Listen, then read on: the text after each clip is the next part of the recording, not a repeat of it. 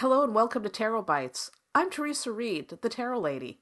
I'm the author of the Tarot Coloring Book and your host for this podcast series. This is episode 40 of Tarot Bites, the podcast where I dish out short, entertaining, bite sized lessons on how to read tarot. For today's episode, our topic is the Seven of Cups. So go ahead and grab your tarot deck and let's begin. First of all, I want to start out by saying, can you believe we made it to episode 40? Yay! It almost feels like I need to be throwing some sort of, you know, little anniversary party or, or something like that. You know, although these episodes are fast and furious, I can assure you that they take time to develop, which means getting to 40 is no small feat. I also want to give a little thank you to all you fine folks who take the time to listen in, and especially to those of you who gave Tarot Bites the really kind reviews on iTunes.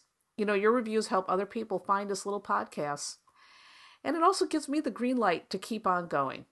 So if you're enjoying what I'm putting out, well, you know, that's an incentive. My mission here is to spread my love of tarot where I can and to teach and reach tarot lovers all over the world. So thank you. Your support helps me to keep on helping you. All right, enough with that. Let's get on with this lesson. That's probably what you're thinking, right? Uh, anyhow, the Seven of Cups. Anyhow, the Seven of Cups is one of my wish cards. Although, you know, the Nine of Cups and the Star are often considered the wish cards, I look at this one too as wishing or wishful thinking. And by the way, if these three come up in a tarot reading, the Seven of Cups, the Nine of Cups, the Star, well, I always feel like that's a hell yeah from the universe. It's like, yay, your wish is coming true. So, anyhow, um, let's dig into a few of the symbols. So the cups, if you look at them, they hold all sorts of offerings money, a castle, there's a wreath, a snake, a lizard, you know, all kinds of stuff. Now, it's been alleged that these are supposed to represent the seven deadly sins or temptations.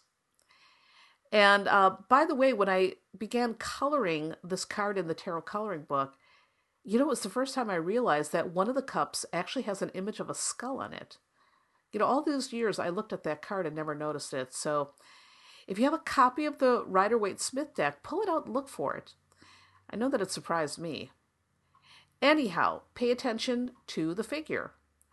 The posture shows hesitancy.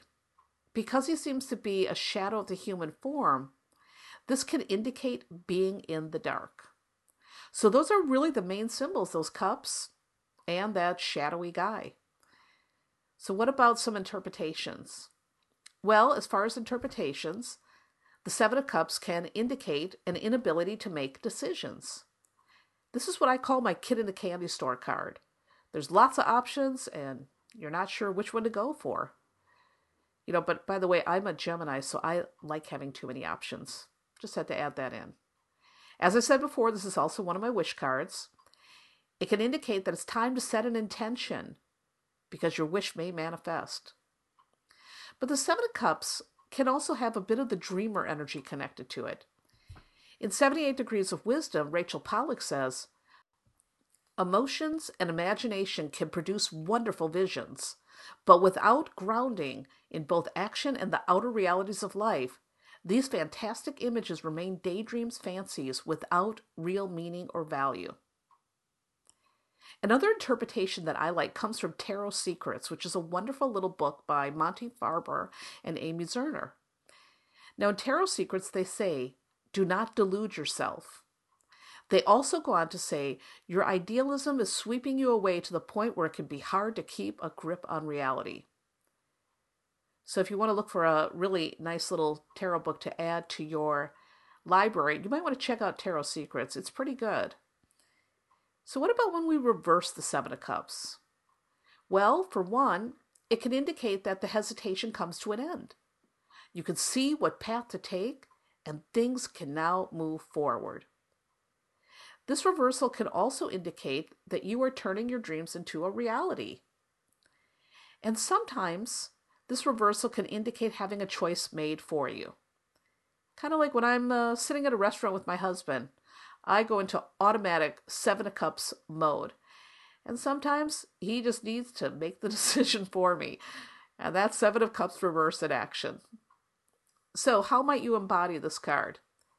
Here's my favorite way go shopping. Go to a place where you're super tempted and have a hard time making up your mind. For me, that might be Sephora or really any bookstore.